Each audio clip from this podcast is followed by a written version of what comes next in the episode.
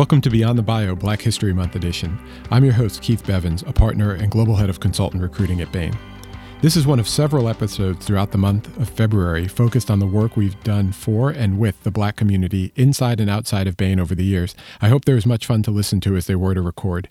In addition to the episodes for Black History Month, we're also highlighting two of our previous episodes. The first was our discussion with Maria Gordian. Maria was our first guest on the podcast and the leader of our Black ERG.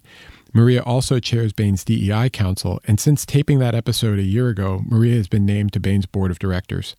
The second podcast we'll repost and highlight is our conversation with Alex Nother. Alex discusses our efforts to address unconscious bias in the workplace, and it was a great conversation. I've known Alex for a really long time and really enjoyed hearing the work that he's doing.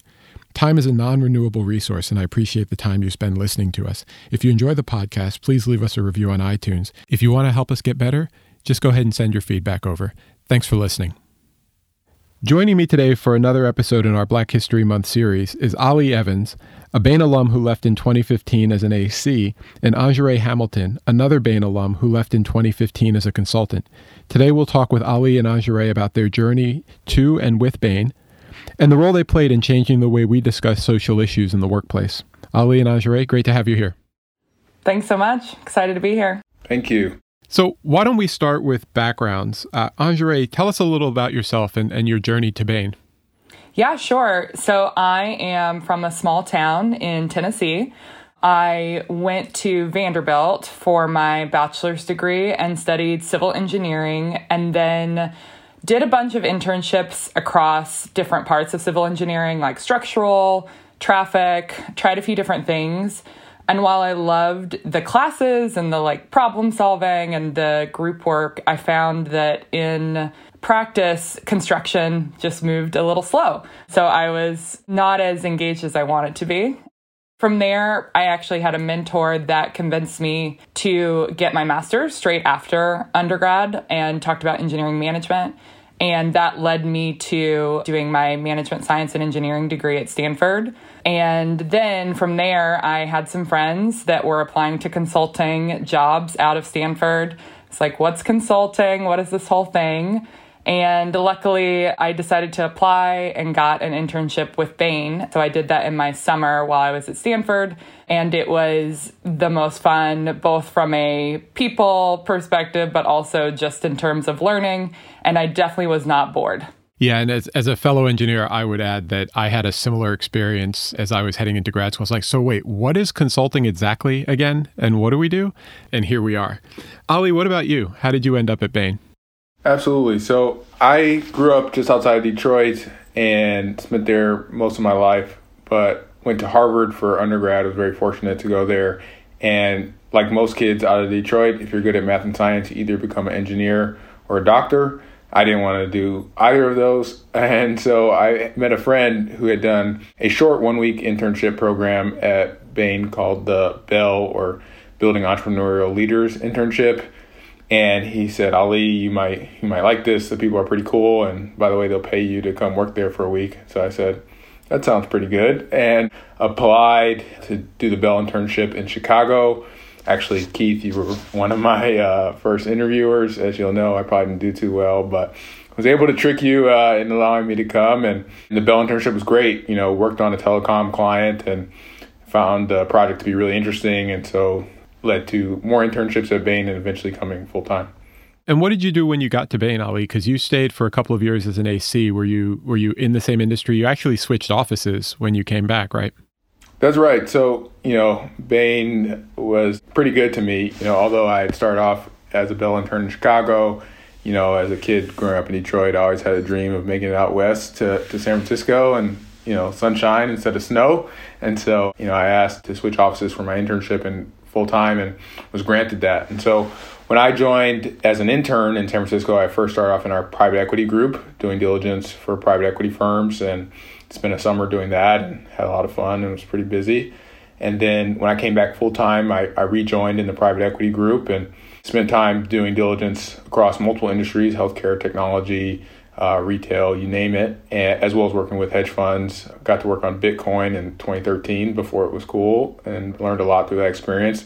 After about a year of doing that at Bain, I then went into some of our more typical corporate client work and spent time across technology companies, big retail, sports retail names that you all would know, as well as, as grocery, and, and learned a lot. Awesome. And Ajere, when you joined full time uh, in San Francisco, what types of things were you working on? And, and what was that like? Because you joined at a pretty interesting time, I think. Yeah, so when I was in ACI, it was in the midst of the downturn. And so it was I think Bain level austerity measures, but coming from engineering internships, I was like, wow, we get some food and and other perks during working hours. So it was still very exciting to me. And then in terms of what I was working on, my first case, once I came back after being an intern to full time, was for biotech and designing a sales model, including their metrics and comp plans and pilot territories. And as I was reflecting on the different cases I had at Bain, a lot of them were in tech, media, and telecom, and they also were in sales and operations, which definitely prepared me for my future career. So I, I, think mostly focused on technology and doing a ton of what is called results delivery, which is really taking the advice that Bain has put together and helping the clients implement that and bring that to reality. So you kind of alluded to it there, but let's talk about uh, your decision to to move to a different role. How long did you stay at Bain, and, and what were you at Bain when you left, and what did you leave to go do? Yeah, I was at Bain for almost five years.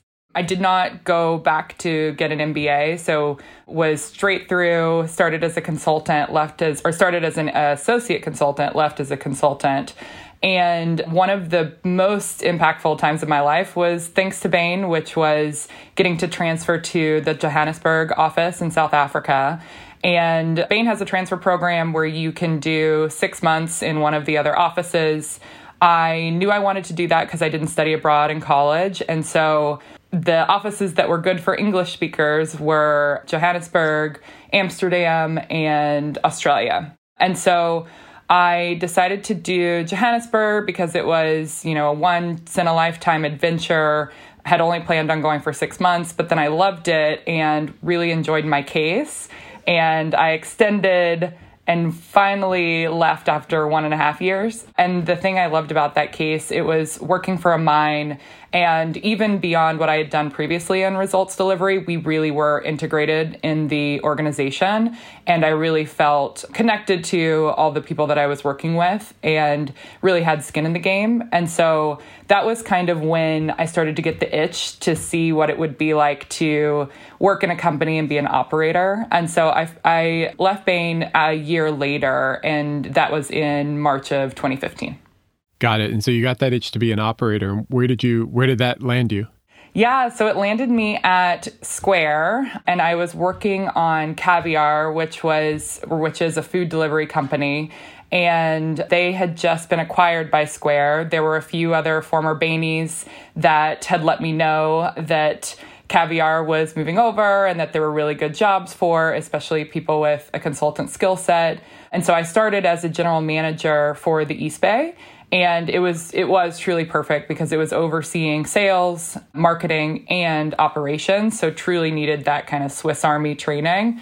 And it was wonderful. And i stayed there for almost six years and evolved through different gm roles starting like i said in the east bay but then launched the sacramento market and then moved to oversee the national corporate delivery arm, which was another general manager role.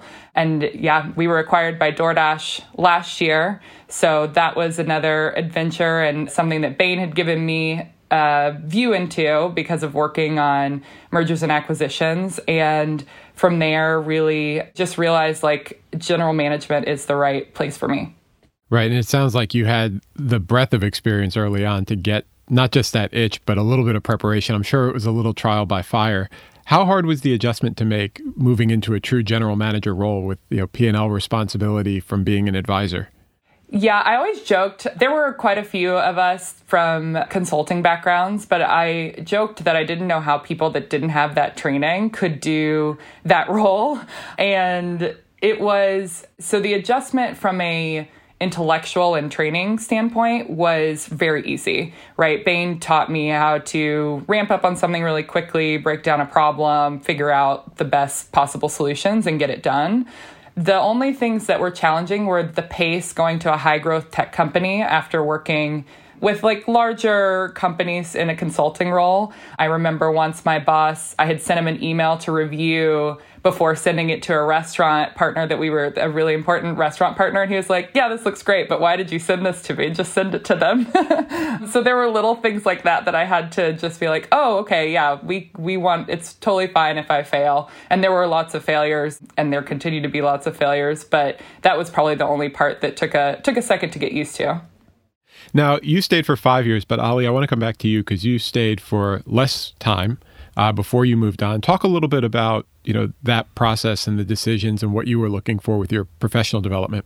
Absolutely. So I was at Bain full time for a little under two years. Left after the second year as an associate consultant, and I think for me, you know, I was very early in my career, and I really wanted to accelerate just the breadth of experience I had before eventually going back to business school. I knew for me, going to business school was something I wanted to do and was in the cards. And kind of like Anjare, I really had this itch to see what it was like to be an operator and execute, you know, probably as a byproduct of being in San Francisco and the Bay Area, seeing lots of startups grow quickly and, and a lot of people have a lot of success. You know, I wanted to see if the venture backed startup environment was the right one for me. And so I was fortunate after picking my head up out of Bain, had a few friends who were at a company called Oscar Health Insurance, which at the time was a two year old startup health insurer in New York. And they were looking for someone who had the strategy and financial chops to come in and, and really help out because uh, you know the company at the time didn't have a CFO.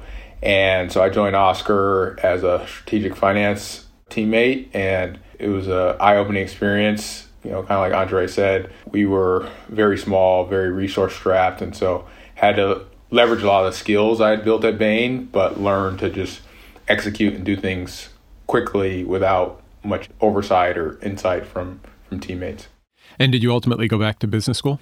I did, but but not not immediately after Oscar. So uh, again, trying to expand that breadth of experience. You know, after I had a, a great run at Oscar, decided to try my hat as an investor. So, you know, I had the consulting and more strategy oriented skill set. Had built a little bit of that operating muscle and so they wanted to build that investor muscle and, and mindset of what, what, does it take to be a great business owner. And so I joined a firm called Riverside Partners, which focuses on healthcare and technology investing. And frankly, uh, the Bain connection really helped me to transition smoothly into that role. Uh, you know, a number of the partners at at Riverside are, are former Bain folks, and so you know, reached out to them and got to know them. You know, originally just another Bainey calling another Bainey, and found a fit there, and, and was fortunate there to build the real foundation as an investor? How do you think about financial analysis? How do you think about what drives both macro outcomes as well as the micro outcomes uh, in, in the company? And, and how do you be a value added board member? So I had a great experience there before heading back to business school at Harvard. Great. And you're back in private equity now, right? That's right. And so uh, after two good years at, at business school, uh, you know, decided to go back and back into the investing role. And so I've been fortunate to be at, at Francisco Partners, which is a technology private equity firm. Also invest in, in credit and, and other securities as well, but a little bit broader platform based in San Francisco. And, you know, I focus most of my time on, on healthcare IT investing and have been fortunate to to leverage, you know, the skills across all the different experiences, hopefully to be a helpful partner to our companies. And so this year has been a busy year in the in the technology investing world, but we were fortunate to get you know hopefully three good deals done, and, and I'm on a board of a couple of those companies, and and feel grateful to to be helping to build build those platforms. So thanks for the background. I always think it's helpful for people to hear a little bit about the different journeys people take at Bain. But one of the reasons I was excited to have both of you on the podcast, and I, I, I, hadn't shared this with you when you were there, is is the session that you led back in 2014 in the San Francisco office. For those who don't know, that was similar to earlier in 2020. There was a lot of social unrest in the country and racial unrest in the country. That was on the heels of Mike Brown uh, being murdered in St. Louis, Eric Garner being murdered on camera in New York, which was I remember going to the protests here in Chicago, you know, the hands up, don't shoot protests and the I can't breathe shirts and the feeling that people had that something needed to change. I'll also add on a personal note that one of the rules I had when I started at Bain in 96 was I'm not going to talk about religion and politics at work. I really like the people that I work with, and I didn't know that if we opened up that can of worms, I would continue to like the people that I worked with. But you all saw that a little bit differently and held a session in the office to talk about the issues around Mike Brown and Eric Garner and some of the other things that were going on. And I thought it'd be helpful to talk a little bit about what was the spark there? And Andre, maybe we'll start with you, but what was the spark that led to that session in San Francisco and, and talk about the process and the journey that you went through where you said, you know what, we're going to do this? Yeah. So I think for me, I mentioned my time in South Africa. That was also a really important part of my development into the full human that I am and understanding kind of race and in a different way that I hadn't really been exposed to before that and growing up in a in a small southern town. And so I think when I came back and all of those situations that you mentioned were happening, I was a little bit surprised that there wasn't more of a conversation around it. And I didn't think that it wasn't clear to me why that was because I knew that my coworkers were super smart and empathetic. And I think I just realized they didn't really have the education or the understanding, I guess is a better word, to engage in that dialogue and that there might be some fear there. And I also had been at Bain long enough to know that it really is a bottoms up culture. And so if there was a group of us that were willing to have that conversation, there would definitely be support for that and also engagement from the top. And so those were kind of all the things coming together. And I'm interested to see and hear how Ali remembers it because I think it started on one of the like chat channels of like, hey, should we should we have a conversation around this? Is it weird that we're not? So I'm interested to see your take or hear your take, Ali. Yeah, Ali. So why don't we why don't we treat that cold call as the question on the table? Uh, how do you remember the the the impetus for this session taking place? Yeah. So you know, maybe maybe as a, just a point of context, the the African American uh, Black community at Bain I, found to be pr- pretty strong. Uh, there's something called the Blacks at Bain group or BABS as we call it, and it's you know cross office and you know frankly for me as a person who joined Bain, it was a really foundational experience to be able to connect with folks uh, who had you know at least one thing in common in terms of culture with me really globally, but definitely within the United States, and especially with some senior leadership and mentorship. In San Francisco, however, you know, just our presence was smaller. You know, just San Francisco, from a demographic perspective, has fewer African Americans. So I think in the office at the time, there may have been only four of us out of call it 300 consulting staff, and you know, maybe five or six of us out of probably 500 total staff in the San Francisco office. And so, you know, we had a small chat, like Andre mentioned, where she just, I think she mentioned she emailed or, or messaged all of us and just said, hey, you know, what do you all think we should do around this topic? I remember for me, you know, it definitely is not an easy topic to take on, but particularly with Michael Brown, I just felt a really deep sense of empathy and connection and, and just knowing, frankly, that could have been me. I mean, you know, we're doing a podcast that you all can't see me, but there was a time in life where I was a six foot two, 280 pound offensive lineman who looked not too different than Michael Brown. And so when I saw his picture on TV, you know, that easily could have been 16 or 17 year old me.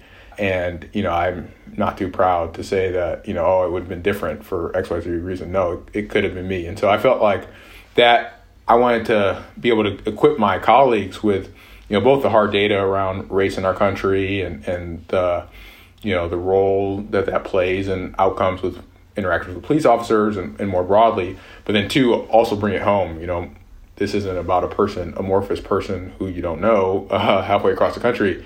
It's about me 10 years ago before you met me and what, what I could potentially face. And so I think those are some of the things that motivated Andre and I to take action. And that and that notion is is really hard as as somebody with two black teenage boys. Um, you know the the images and the news stories when we hear about incidents like this just hit different. You know, Tamir Rice and and Trayvon were my son's ages, and every generation of us seemed to have those examples. You know, when I was in college, it was the Rodney King uh, verdict, but it was also Latasha Harlins, which is you know one of the cases where I kind of went, oh, maybe the rules are going to be different and I need to behave differently because I'm not going to be treated the same. Um, and and that resonates differently. And I think when it's abstract or something you just see on the news, it doesn't feel the same. And Andre, to your point, like we we work with smart, empathetic people, but their exposure is different. And so you take all of this and put it together, and you go to the office head next. How does that work? Yeah. Um, yeah, as I mentioned, I'd, I'd been at Bain long enough at, from at that point to know that we would have the support. But I, I probably went to my manager at the time first and was like, hey, we Blacks at Bain wants to do this. Babs, as Ali mentioned, here's our draft of our slides. Very data driven, but then also um, adding in our personal experiences and stories. And I think they were like, this is amazing. Um, let's just get sign off from uh, Neil, who was the office head. And so ran it by him. He didn't hesitate. And so it was, we had all the green lights that we needed. And from there, I think we booked a way too small conference room. That's like one of the things I vividly remember from when the actual conversation happened because I don't think we expected, even though we knew people would come to the conversation with good intentions and support, I don't think we expected the kind of participation that we we actually wound up getting. Yeah. So, Ali, what what do you remember about the conversation itself? Uh, I've I've heard about it, and I heard about it the next day because it was amazing and it reverberated throughout the Babs community at, at Bain. But what do you remember about that? Yeah, as Andre said, I think one of the most striking moments was just at the beginning of the of the conversation. You know, Andre and I, of course, we got there early and prepared and had you know had everything ready to go. But we really didn't know who was going to show up. You know, eh, with all things in uh, work, you know, you send out the calendar invite, and some people accept and respond, some people don't. Uh, you can see the number of acceptances, but you know there's only going to be, you know, some percentage conversion rate on how many people actually turn out. And this was an example where probably more people turned out than than accepted the invite. And you know, it was a standing room only room, and I think in the beginning, you know, it was people of every culture and frankly glo- global. There were people from not from the U.S. who were there because they were on transfer or what have you and so for Andre and I standing at the front of the room, it was immediately incredibly humbling that that many of our colleagues would take, you know, time, you know, that being a consultant is not a slow job. It's pretty busy and wanted to share in that experience and, and listen to us. And I think, you know, it really set, set the tone for the, for the conversation. And then, you know, during the conversation, as Andre said, we started with a very, you know, focused, uh, data based approach where we try to just explain to people, know, here's the history, here's the outcomes that are happening, and you know, it's in a way that's very digestible and acceptable for for Bain folks to internalize. And I think for for a lot of people that brought down the, the tension in the room. So I was like, okay, like this is a way I understand. This is a way that I can take in new information, which was helpful if I could, there the I I actually looked through the slides because I still have that email uh, from afterwards. But the data that you're talking about, it was education disparities, employment disparities, uh, criminal justice disparities, right? Like talk. It, it, was it was setting a baseline for things are different for different groups of people in the country, right? And was that eye opening for people? Yeah, I, I think I think it was. And I, frankly, it was eye opening for me when I was preparing the slides. You know, I think it's too easy in life to just assume that the way things, the way that they are, are the way that they always have been and they always will be, and that the reasons that they are that way are fundamental. And I think pulling the data together showed that for us, social hierarchy or socioeconomic hierarchy is multifaceted. There's multi factors at play, and some of them are zoning, some of them are education based, some of them are access based, and we should. These are things we can change uh, as a community, but you can't change things that you don't know or don't measure. And so I think for us, it was really important to, to lay that out for people in a way that was easy for them to, to consume. Yeah, I think that as Black people, we know a lot of these things to be true from shared experiences or our own experiences among the community. And to Ali's point, pulling together those data points in order to summarize years of systemic racism in a way that was able to be internalized by a group in a pretty small amount of time was eye opening for me as well. Where you knew these things, but after my training as a consultant and all the learning I had done since I was younger, and then actually seeing in the data objectively that this was true was was very eye opening. I know for me, and I think also for those in the room that probably had some level of intuition of this was the case, but it's very different when you put it into graphs and and the numbers um, across all those different categories, like you mentioned. Right, and and there's the data part of the conversation, and as Bain folks, we we we we always enjoy a good slide and some data to dig into. Anjere and then Ali, you know, what was what was the reception like? You know, what was the engagement like when you got into some of the more sensitive experience sharing part of the conversation?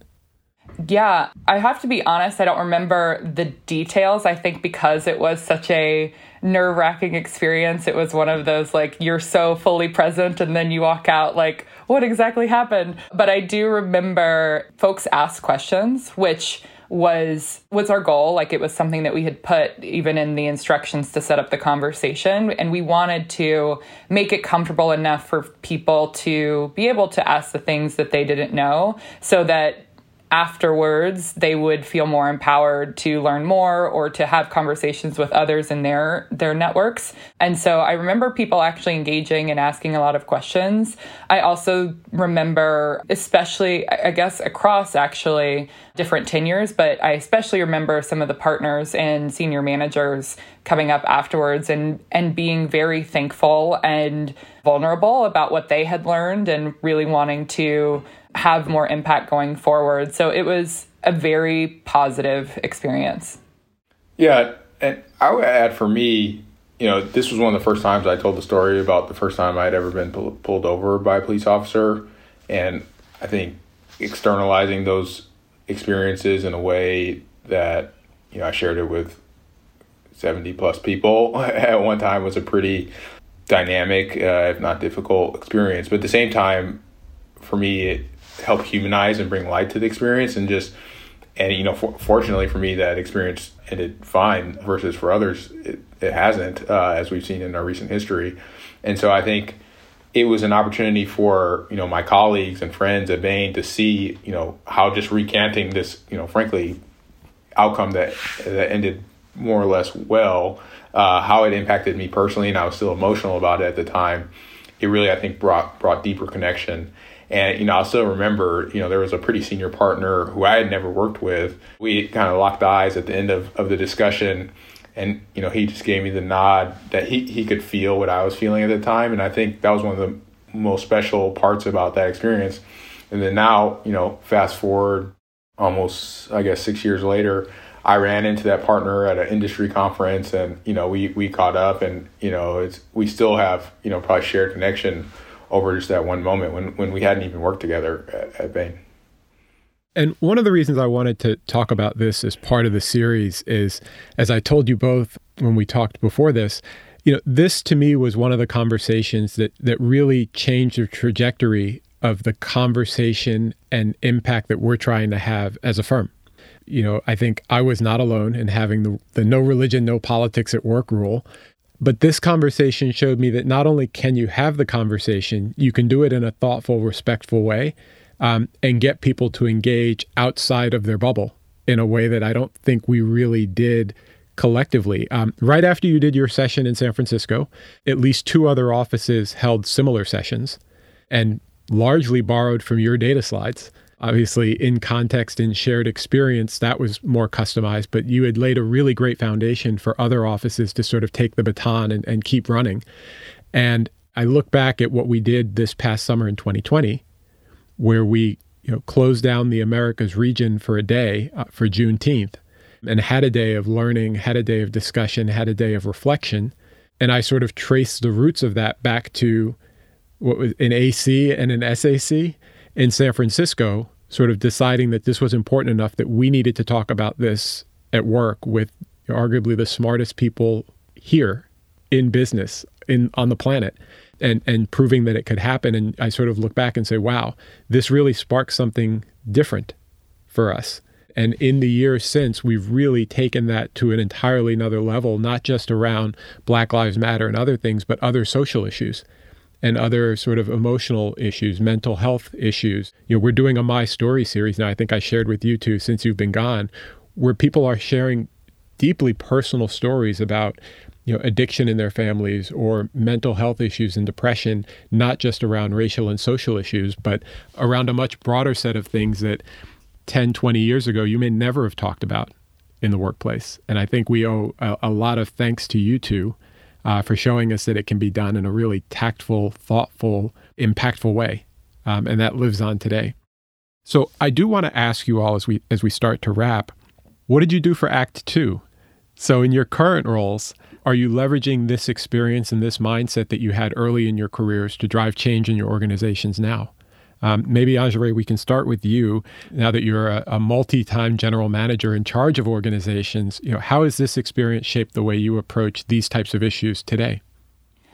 Yeah, I think that Babs being part of Babs and early on in my career was a great foundation to give me confidence and exposure, honestly, of how to bring my whole self to work and use my voice and my experiences to improve the experiences for other people in my community. And so it started just being as a member and then I was one of the school diversity team leads to help with recruiting and training. And then when I left Bain and went to Square, it was early, it was pretty early in Square's life cycle. So there wasn't yet a black ERG or employee resource group. And so grabbed a few folks and we got that started and evolved it over my, my time there. And then once I joined DoorDash, was more senior at that time. And so was able to do fireside chats and host. We hosted Patrisse Cullors, who is the founder of the Black Lives Matter movement, or one of the founders. And then I, I didn't mention earlier, but I'm taking a new role at Faire, and I'm I'll be leading the apparel business unit, so another general manager role, and that has those experiences have all added up to where I definitely have a seat at the table, both from a business perspective, but also when it comes to diversity, equity, inclusion issues. And so, even though I haven't yet started that role, I'm already partnering with our head of people and talent on what are our what are our goals for 2021. And so, I saw all of those as kind of building blocks and steps to get me to where I am today, where I am able to really use my voice. Two things come to mind. The first one is you know, in 2016, when unfortunately Philando Castile and Alton Ster- Sterling uh, were killed uh, on back to back days in July, I'll never forget the feeling I felt coming to work on the third day, uh, July 7th, and literally no one else in the office knew that anything had happened. And I think, you know, for me, that just gave me a deep place of empathy that regardless of what happens in the world, whether it be COVID 19 or unfortunate tragedies, you know, in other areas of the world, just coming to work with empathy for how things that happen in life for your coworkers, you never know how much that can mean to someone. And so I, I try to start with that as a baseline, just when I interact with people, have have deep empathy because you don't you don't know what you know could be happening in the world that's affecting them. I think the second thing is more along the lines of some of the things that Andre was saying was, you know, now as I've become more senior and, you know, frankly, now I'm the most senior black investor at, at our firm, I do think it's important for me to use my position for helping others. And, you know, that can be as simple as being a mentor to younger folks, whether it be in, in college or in high school or, or even starting their careers and, and helping them think through what they do. For example, this summer, you know, I, I had two interns working for me on small projects to give them some professional experience, like helping them build their first investment pitches. Uh, to, they're both black college interns and you know that was completely an extracurricular activity. They, basically redid projects that I had done before on my own, but I think you know that's important, like to, to invest in their professional development. On the flip side, there's you know bigger stages. You know, I'm on the board of three companies, and you know as we think about what executives we will interview and hire, it's important to me that we consider you know executives of all backgrounds, inclusive of Black people, but you know whether it be different socioeconomic backgrounds, different sexual orientations, different genders, what have you, you know, those things are really, really important. And we, we need to, we need to make sure that a voice is heard at the board level that, hey, this matters to us. And we, we track it, we report on it internally, and, and we, we make sure that it happens. So I think taking, you know, the everyday approach from an empathy perspective, and then both the bottoms up, trying to build pipeline, and top down from the board level, trying to just influence the conversation. Kind of takes it all, and you know, you just try to do your best to to move things in a positive direction. Yeah, and, and what I what I heard in what both of you were saying is something we talked about at the Black Leaders Forum, where there was a time when we wanted to be in the room, and then we celebrated because we were not just in the room, but we were at the table. And what we were reminding people is you're at the table because your voice needs to be heard.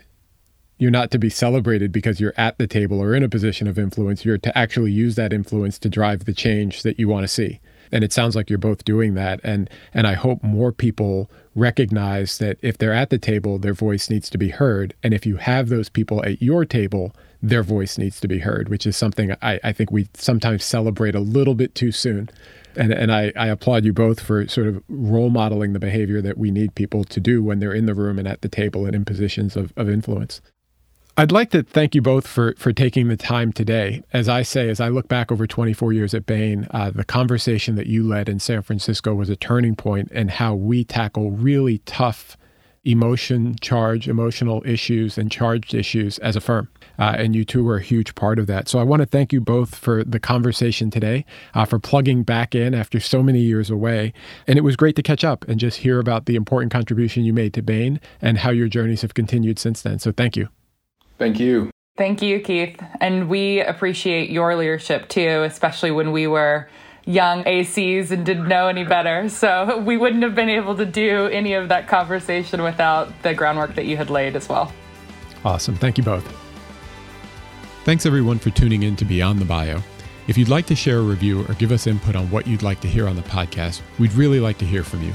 Please email our inbox at beyondthebio at bain.com. We'll see you soon with some new episodes, and thanks for listening.